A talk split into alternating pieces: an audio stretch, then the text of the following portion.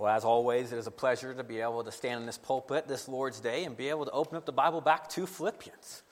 Right? This, this book we've been in for some time, and as I mentioned last week, we're, we're quickly getting to the end. Right? We're entering into the last chapter this morning, chapter 4. We're going to be in verses 1 through 9 this morning, which will be on page 982 if you're using one of those Black Pew Bibles around the room. And as a reminder, Philippians, this letter written by the Apostle Paul to the church in Philippi, is it's written as a pastor is writing back to basically someone who's deeply important to him. Right? This church in Philippi was one of the very first churches that the Apostle Paul helped plant. One of the very first times that he saw God just move in a miraculous way and save sinners like you and I.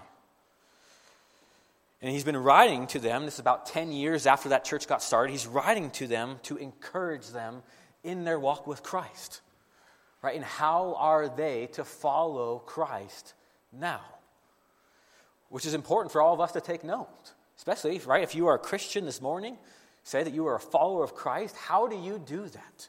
How do you follow him? How do you grow in your faith? And if you're not a Christian this morning, right? Or maybe not quite sure where you're at. One is you're welcome here, and it's actually really good for you to be here because you're able to, to see why do Christians do the things they do? What drives them? Right? Do they try to do something in order for God to basically return the favor? Or do Christians do what they do because of what God has already done for them? An important distinction that Paul has been making over and over again. And as a reminder, what does it to mean? What does it mean to be a Christian? Right? What does it mean to be a follower? How does that even begin to happen in your life? Well, if you're anything like me and anything out with the, the Bible records and really articulates for us, is there, there came a time, maybe when you were er, young in age, maybe older in age, that you understood that Jesus was not just some guy who came and lived thousands of years ago wasn't just a guy that happened to die an unjustly death at the hands of the Roman executioners. But rather, Jesus was the God man, one that came down from heaven, one in whom we're going to celebrate that first coming in Advent in just a, few, a matter of a few weeks. But Jesus came and not only just lived a life that nobody else had ever lived, but the death that he died was not just unjust, but it was the most unjust death in the whole world. Because Jesus died without any sin. He never sinned. He was perfect. Absolutely perfect in word, in deed, or thought, which is unlike every single one of us in the room this morning. And here's why that's good news, though, church.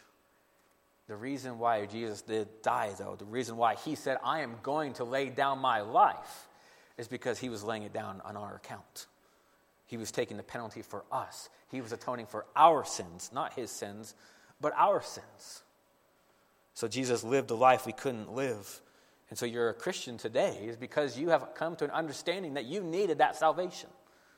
That you realize that you trying to be God, you trying to do things your way, has resulted in a life of sin, a life of idolatry, a life of heartache, realize that you could not be this perfect person in which you know the most perfect and the holy, righteous God requires. So you turn from your sins. You trusted in that Savior. You believe that what Jesus did on the cross counted for you. Now, I'm fully aware that you might be thinking this moment, Luke, you say this every single Sunday, right? Do you have any other songs? I don't. The church has one song that we sing over and over again is because that's the song of salvation. That we need to be reminded of who we are coming to worship and why He deserves that. And I'll, I'll be honest, the reason that, that I'm so convinced that this message, this good news that needs to be heralded every single Sunday, is because anytime you open up the Bible, you see the good news heralded. And so, even walking through this letter in the book of Philippians, we've seen over and over again what is Paul doing? Reminding Christians of the gospel, reminding them of who Christ is, reminding them of what he's done. along the way, he's been, he's been adding to that, right? He's been saying, and because of that, now go do this. But don't you dare forget why you're doing it. And I believe that's really what Jesus or what Paul is going to continue to do today.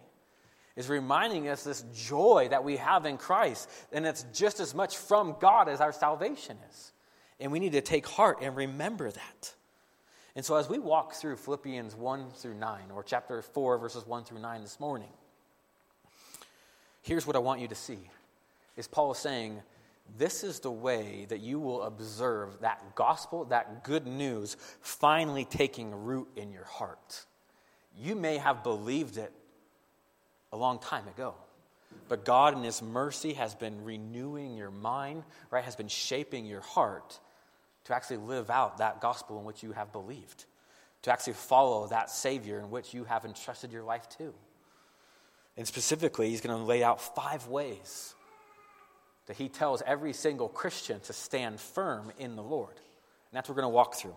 But let's go ahead and stop there before I actually read the text. Will you guys please pray for me in the preaching of God's word as I pray for you in the receiving of it? Let's go ahead and pray together. Well, Father, I thank you. I thankful that you are a God who has revealed yourself through your word. And although we can look at some beautiful things in creation, we can admire the rain that we're receiving this morning. We can look upon the mountains and go how majestic and glorious they are. Nothing is more glorious, though, than actually knowing you. So thank you for your word. Thank you for allowing us to even just know how does how do you, Lord, actually impact our day-to-day lives? That's what this text is about, Jesus. That's what you've given us in your word. So, God, I pray that each man and woman uh, child in this room and in the room next door with those kids that we would all know more about Christ this morning. That our minds would be renewed in you. And that we would be able to walk out of here, Jesus, just knowing and loving you far more than when we first walked in. And we need your help for that. In your mighty name we pray. Amen. Amen. All right, Philippians chapter 4, starting in verse 1. Let me read the first nine verses for us. This is the Apostle Paul speaking. He says, Therefore, my brothers, whom I love and long for, my joy and crown, stand firm thus in the Lord, my beloved. I entreat Euodia and I entreat Syntyche to agree in the Lord. Yes, I ask you also, true companion, help these women who have labored side by side with me in the gospel together with Clement and the rest of my fellow workers, whose names are in the book of life. Rejoice in the Lord always. Again, I will say, rejoice. Let your reasonableness be known to everyone. The Lord is at hand. Do not be anxious about anything, but in everything, by prayer and supplication, with thanksgiving, let your requests be made known to God.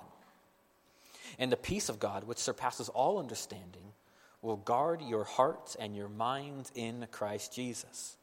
Finally, brothers, whatever is true, whatever is honorable, whatever is just, whatever is pure, whatever is lovely, whatever is commendable, if there is any excellence, if there is anything worthy of praise, think about these things.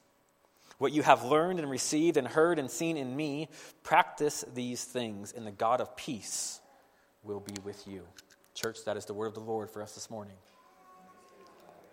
Yes, we're thankful for God's word. All right, if you could go ahead and look back at verse 1. We're just going to walk through this just line by line because I think what Paul is trying to do in these nine verses is really to create that whole framework, that whole foundation to how we actually live the Christian life. But he starts with just reminding them something personally. He reminds them of how he feels about them. He says, Therefore, my brothers, distinguishing who's Paul talking to? He's talking to Christians, right? Brothers and sisters in the faith. He's reminding them. Paul talks to non Christians all the time in other letters. But this one in particular, he's zoning in on the Christian says, I need you, brother, to know something.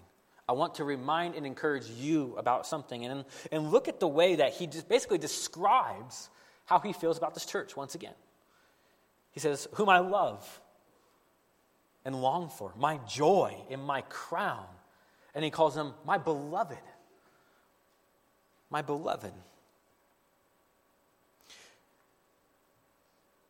See, Paul reminds this church of how much they mean to him. And it wasn't from a, hey, everything is going great. It's not a, hey, everything is, is fine, so why don't we just celebrate what's good and go home? Remember, Paul is where at this moment? Where is he writing this letter? In prison. Right? He's sitting in prison for doing what? For preaching the gospel, for telling people about Christ. And he's saying, it's all been worth it. Because look at what has come in you. Look at what has started in Philippi because of the preaching of God's word. Remember, he's already reminded this church that he's okay with whatever happens to him. Paul knows that his days are likely numbered. He knows that he will likely die be executed for preaching the gospel, for teaching the Bible, which will ultimately will happen. But he has told us to live as Christ and to die as what? To gain.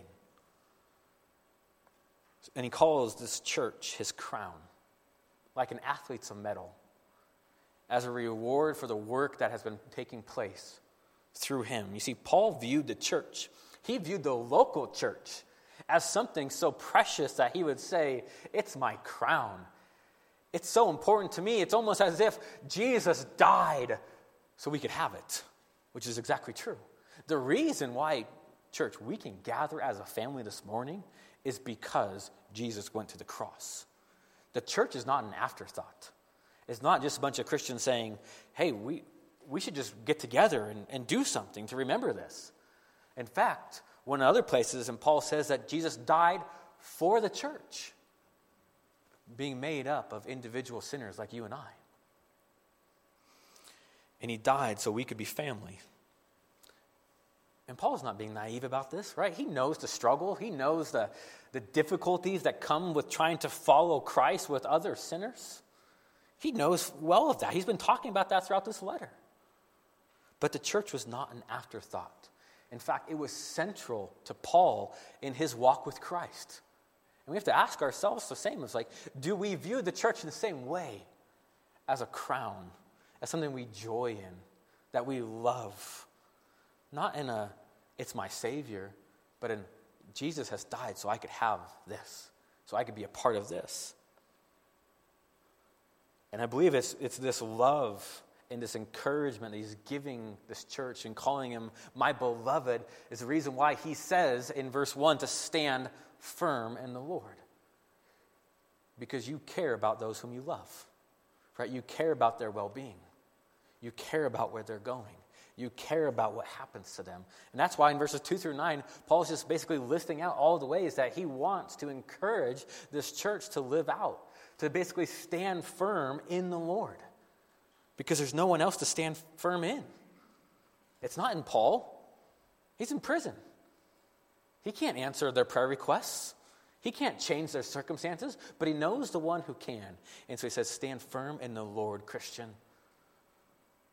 And be reminded of those day to day realities of what that means. So I told you there's basically five things which I believe that Paul highlights.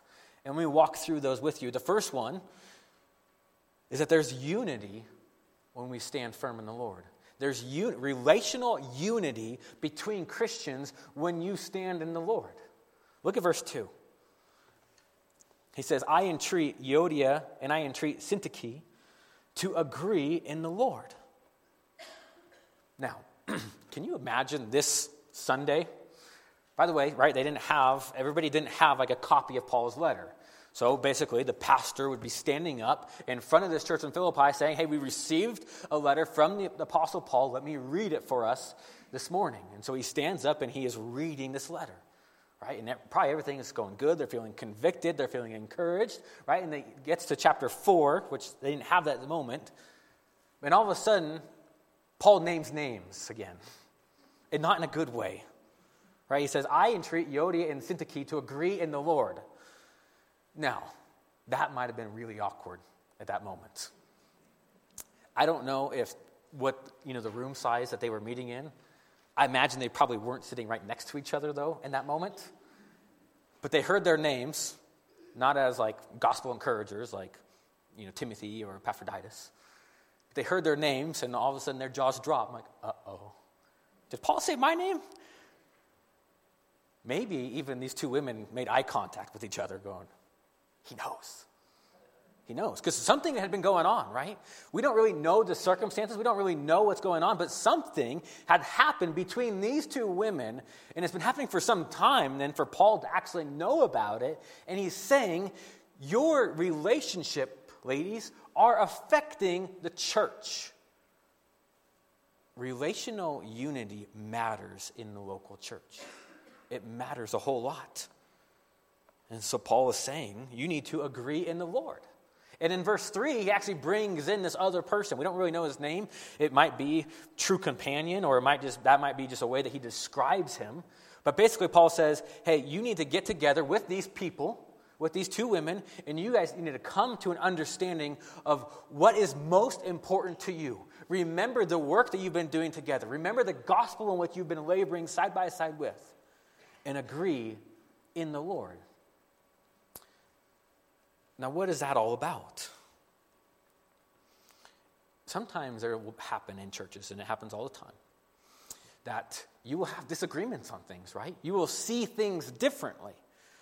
But one of the most healthy aspects of walking with Christ is you can say, even with our differences, we have the same main purpose in mind.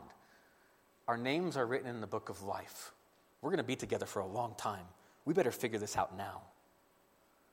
And so Paul says, you need to agree in the Lord, right? Go back to the main thing, go back to your foundation. As I mentioned, we don't really know the circumstances behind this disagreement. And it was likely relational because if it was doctrinal, right, if it was something about what they were believing, Paul would have mentioned that because he does that in other places. He calls out doctrinal strife, he sets the record straight. So this was likely something that was non primary, but certainly affecting the church which we should take great note in. That Paul, the Holy Spirit, God, cares about how we treat each other, how we view each other on a day to day basis. And so he says, when you stand firm in the Lord, you can have relational unity with other people. Doesn't mean that those disagreements go away. Doesn't mean that there's not maybe hard, awkward conversations to have. But you can have them because of Christ being your foundation. And if Paul fights for the unity in this church, how much more important is it to us for us to fight for unity in our church? Right? Think about the culture we live in. Think about our, where our country is at. Is there a call for unity? No, there's not. Right? We live in a, in a, a time where everybody's telling us to divide, right? To disenfranchise, right? To malign, turn our backs on those who maybe don't agree with us on every single thing in this world. I think which is silly, especially for Christians. Especially for Christians. Because we have the greatest reason in the world to have unity, and that's because of the gospel. That all those things that maybe separate us, or maybe things that we look at things differently, the main thing in our life we're viewing the same and that's Christ and his gospel. And so let's strive for that. Let's strive for that. Let's keep the main thing the main thing. We can have disagreements, but we can ultimately agree in who? In the Lord. That's part of standing firm, is knowing what's most important in your life. Number two, we see, in looking at verse 4, Standing firm in the Lord brings a joy in the Lord. Look at verse 4. It says, Rejoice in the Lord always. Again, I will say, Rejoice. So, as we strive for unity in the Lord, we also remember our joy in Him as well. And that's one of the main themes throughout this whole letter, right? Is this, this concept of joy. And Paul has been beating that drum, saying, Do not let your circumstances be the overarching authority in your life. Don't let happiness or an emotion be your greatest God. That's what you're going after. He says, Rejoice in who? In the Lord. So, where does joy come from, church? It comes from Him. It's through Him. It's because He will not be shaken, He will not be dismayed. He cannot be anything but who He is. And Paul is saying this from where again? from prison. He's not drinking a drink on right, the beaches of Greece. He's saying this in prison, which is comforting for every single one of us. That no matter what happens to us, right, no matter what goes on in our life, no matter what difficulties we may face, how and when can we rejoice in the Lord? Now and always. Now and always. So he isn't saying just be happy. He's saying let your joy be rooted in something far greater than you. And here's where we have to fight against the, our temptation to put our joy in something else. Maybe it's your job, maybe it's your career, maybe it's your house, maybe it's your spouse or a future spouse, maybe it's your kids, maybe it's an experience that you've been longing for. Paul's saying those aren't necessarily bad things, but they cannot be where your joy comes from because those will change.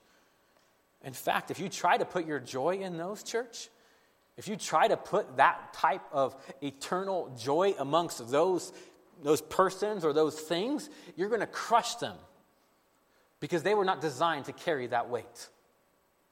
Only the one who is all powerful and almighty was designed to be able to carry that weight. In church, in my short tenure as a pastor, I'll say I've, I've been around, by God's grace, up many different types of Christians in different places, both working in a big church up in Reno, doing a lot of seminary education up in Seattle, being back down here in this valley for the last six years. I've had to, I've been able to basically rub shoulders with a whole lot of Christians.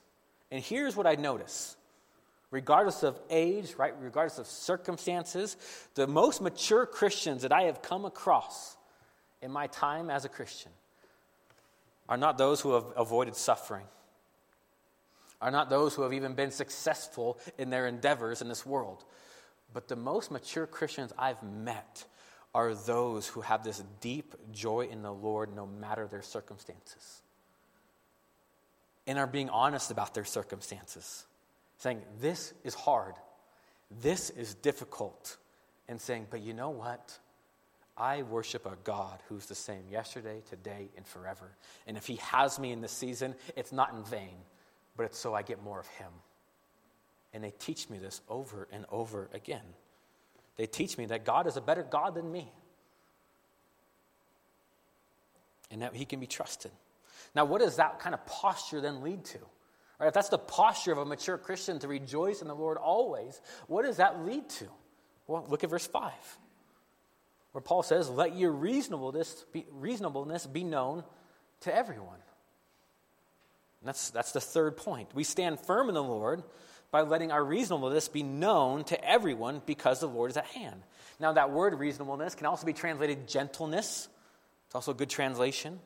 And what Paul is saying that we are to then live this joy filled life, this joy that's coming from the Lord, it results in a life where we respond with gentleness amongst others.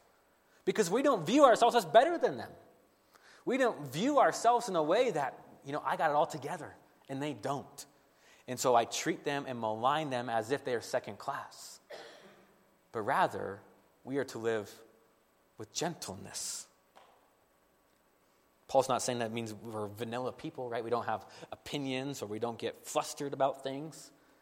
But it means as we interact with people, both Christians and not, what are they going to remember? And I'll tell you this much people do not remember competency as much as they remember character. People will always remember how you treated them rather than what you have said or done. Your character matters. And that's what Paul is saying. If you have joined the Lord, live that out. Live that out with other Christians. Live that out with non Christians. Let your heart and your goal and your, your overarching point of life be known to them. It's really that gospel culture, which we talk about quite a bit here at Carson Valley Bible Church. That we want to be a people that not just preach grace, right, and tell you that you are saved by grace alone, through faith alone, in Christ alone, but then you also experience that in the hallways, in our homes, in our workplaces, that we don't just say it's by grace, but then we also then respond with grace, no matter the situation. or forgiveness or empathy or gentleness, like we see here. And we do that. Why? Well, what's the end of verse 5 say? Look at it. Because the Lord is at hand. The Lord is at hand. Now, Paul could have been talking about that. He's given a clue that maybe the Lord's second coming was, was close by, and he was encouraging these Christians to be ready for that. Uh, that's one way of looking at it. I don't think that's what Paul is, talking about in the way that he talks about the Lord being at hand in other parts of the Bible. I think what Paul's talking about is the reason why we do the things we do is because we live amidst the presence or amongst the communion with God at all times. That the Lord is at hand. And so, one of the best ways to live a life firm in the Lord is by knowing that God is present, that knowing that He has not abandoned you, that the things that you do, you do because you have communion with Christ, Christian. You don't, you don't have to do this on your own. You don't have to take on the struggles of this world and say, I have to figure this out because Jesus is coming soon. And say, no, I actually get to figure these things out because Jesus is near and he's never abandoned me. He has never left me nor forsaken me. And what does this lead to? Look at verse 6. This is absolutely amazing, church. That because the Lord is at hand, that we can do not be anxious about anything. But in everything, by prayer and supplication, with thanksgiving, we can let your requests be made known to God. This is number four. We stand firm in the Lord and get a fight against anxiety. Anxiety. Do not be anxious about how many things, church? Anything. Anything. Now, I don't know if you guys write in your Bible, highlight in your Bibles. Some people do, some people don't. But if you are a highlighter, right, if you are a note taker in your Bible, draw a big circle around verse 6. Because it's going to be one of the most important texts of Scripture for you to go back to over and over again as you walk with Christ.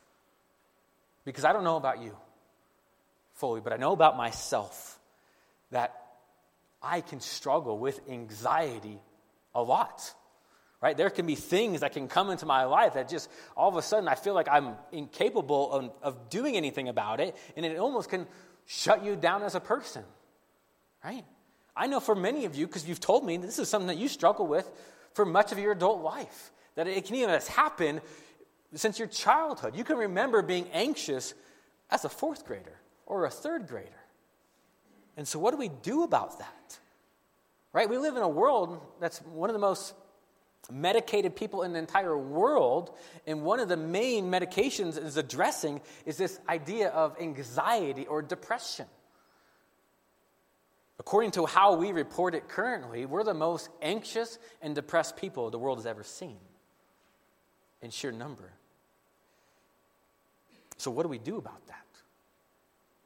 I can tell you, there's, there's ways that the world is handling that, and there's a way that God's people have always handled that. And what Paul is doing here, this is why it's so important for us to take note, is he's saying, for as a Christian, there's a way for you to fight against this. There's a way for you to take on this. There's a way that you can step into your anxiety. And by the way, Paul is not trying to get into all the nuances of mental health in this passage. He's not trying to, you know, give you an understanding of all the way that the brain chemistry works and why certain people are prone to anxiety or not. But what he's simply addressing is I know that as a person that lives in a sinful world, that you likely have anxiety. And so, what do we do about that? Well, he actually gives us a command go to somebody. Go to somebody with that anxiety. Don't pretend it's not there. Don't pretend it's not real, but go somewhere. And he says, But in everything, by prayer and supplication with thanksgiving, let your requests be made known to God. So who are we to go to? To Him, not ourselves, right? Anxiety is often living life as if God doesn't exist anymore. And what Paul is saying, the way that you fight against anxiety is you actually go to the one who's in control, who actually does have the means to give you comfort which should be encouraging for us. as we think about anxiety, if we think about the things in our life that actually cause us to be anxious. Right? I talked about last week the things that we think about before we go to bed at night. The things that we think about when we wake up. What do we do with those? Paul's saying, go to the Lord because I know. I know this is something you struggle with. And it's okay that it's present in your life. Jesus would talk about anxiety. Do you remember this? Jesus would talk about what we are to do to be anxious in Matthew 6. And actually, I want to read this for us this morning. It's going to be on page 811 if you want to turn there in your Bible. So, Matthew chapter 6, starting in verse 25. I do have a slide for that as well. Jesus knew that you'd be anxious.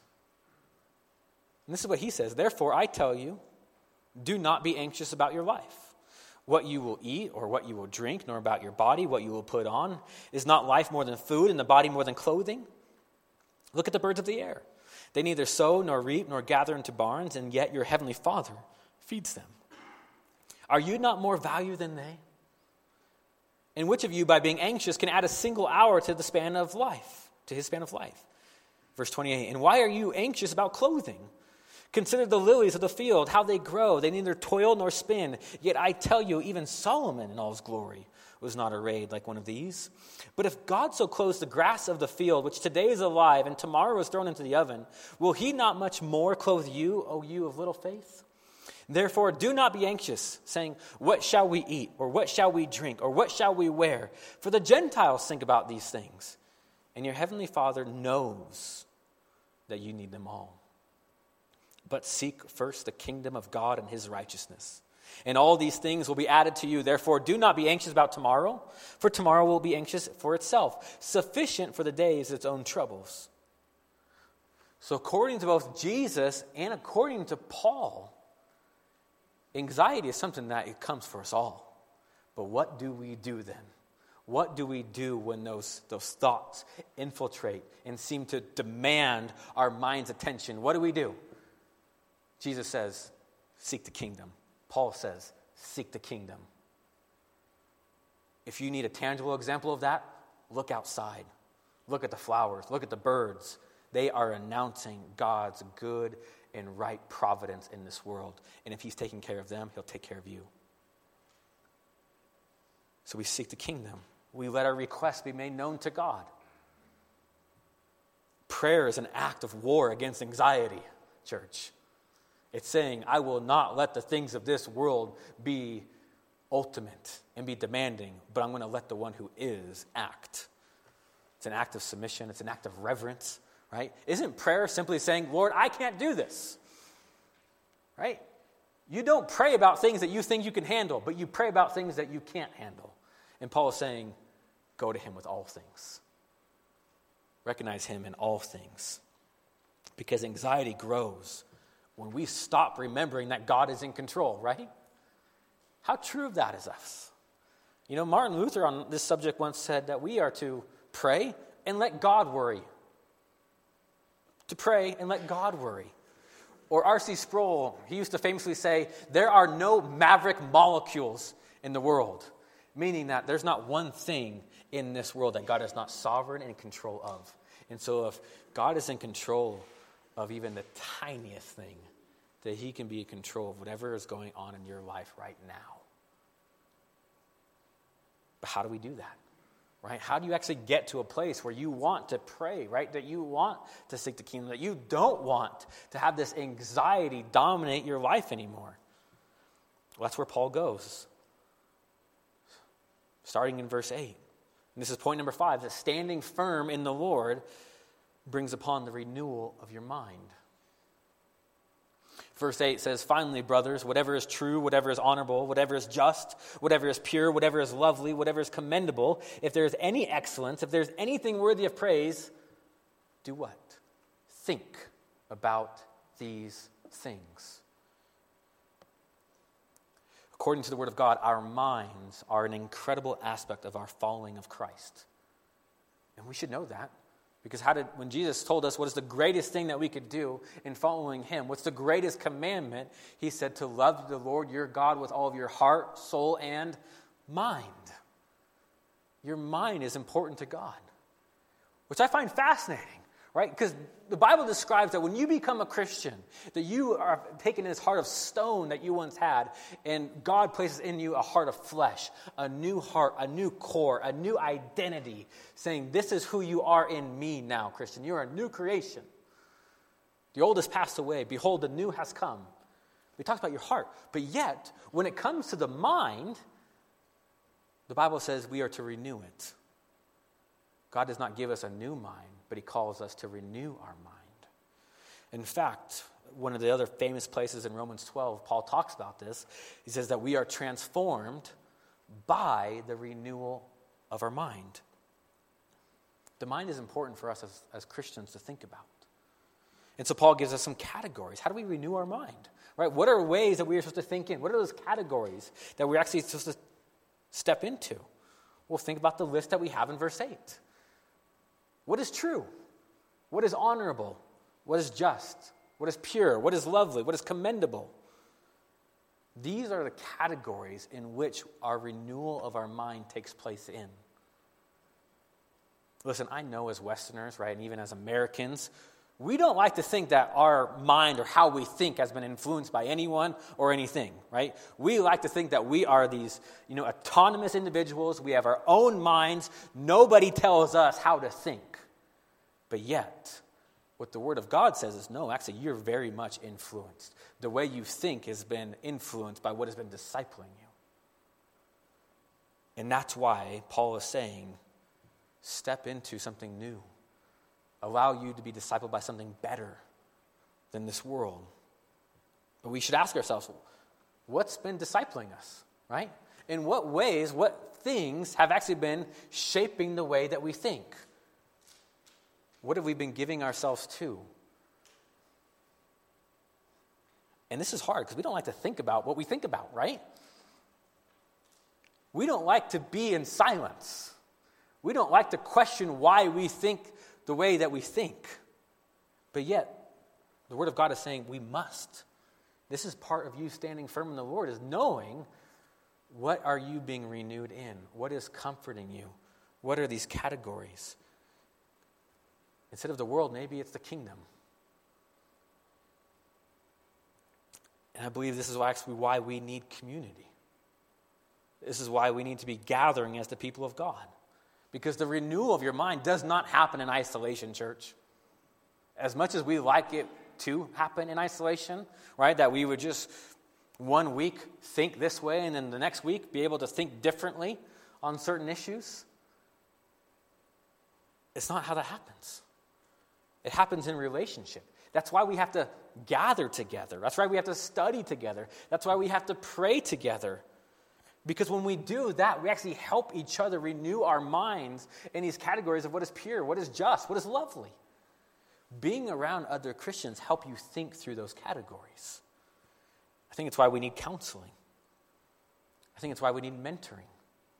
It's why Paul, right, said with this issue with these two ladies, saying, You need a third person to come in and help you think through this.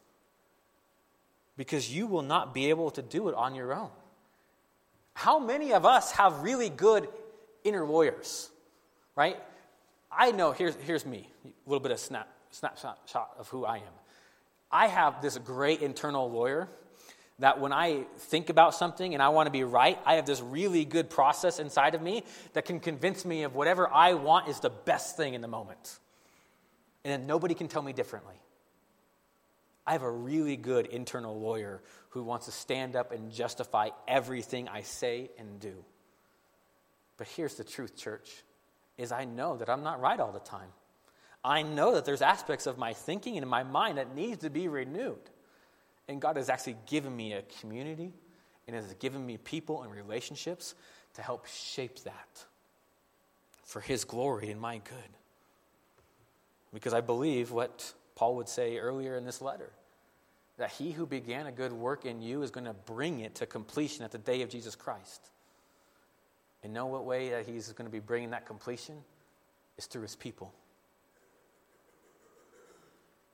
But there's a reason why when Jesus said, I'll be back, he didn't say, now try to figure it out on your own, but he gave us the church right now in the meantime as we wait for him. And at the end of the day, church, if you were to look at those categories in verse 8, where do they find their end in? Right? Who's the ultimate end in all those categories? Who's ultimately love, lovely, ultimately honorable, commendable, pure? Com- Jesus is, right? Paul is always trying to get us to our minds to think about him. Now, certainly there's other aspects of those categories that we should think through, but where should they terminate? In Jesus Christ, in who he is and what he's done. That's why when we strive in this world, when we strive to stand firm in the Lord, where, where is our goal? What are we trying to get to? We're simply walking the path in which Jesus has laid out ahead of us, the one that he's already finished. And he's saying, Come to me. I'm the end of the road because there's nobody better for you to get to than me. So, church, as we end today, right, looking at all those ways that we are to stand firm in the Lord, all the ways that Paul has been encouraging this church, we see at the end of the day, what we get is the peace from God that accompanies this. I have yet to meet a person that says, you know what? I think my peace is pretty good. I don't need anything better. Can you imagine the peace that comes from God? The one who's the creator of all, the one who knows all things. He does not struggle with anxiety. And what he's saying is that peace, that which God has, he'll give that to you, Christian, because he loves you, because you're his. And like a good dad who wants the best for his kids, he's saying, Come to me. Let me wrap my arms around you. Let my peace be what you are able to walk the rest of your life out in. I need it. Maybe I'm the only one, but I need it. So let's rejoice in Him, church, in all things, in all places. And if you're not a Christian, right, maybe you're just not quite sure where you're at, or you feel like this anxiety has been taking you over for years, decades, maybe your whole life, it might be because you've never actually gone to the King of Kings and saying, I need you to be God and not me. Maybe you've done that before and you simply need to do it again. Saying, Jesus, I need you to be king of my life. I'm a pretty bad one. I need you. So, church, let's go in prayer and just end our time by asking God to do this very thing. Well, Father, I thank you for your word. I thank you for being a God who has not left us um, in this, this anxiety or relational strife, or even with a mind that is not capable of growing in you. God, all of these things that we are able to do by standing firm in you are given by you. And so, God, I pray as we end our time in that word that we'd walk out of here encouraged, maybe repentant of ways that we have not been doing these things, that we've been holding on, we've been praying to ourselves rather than to you. And God, we thank you that the God of peace, you, promises to be with us. In your name we pray. Amen.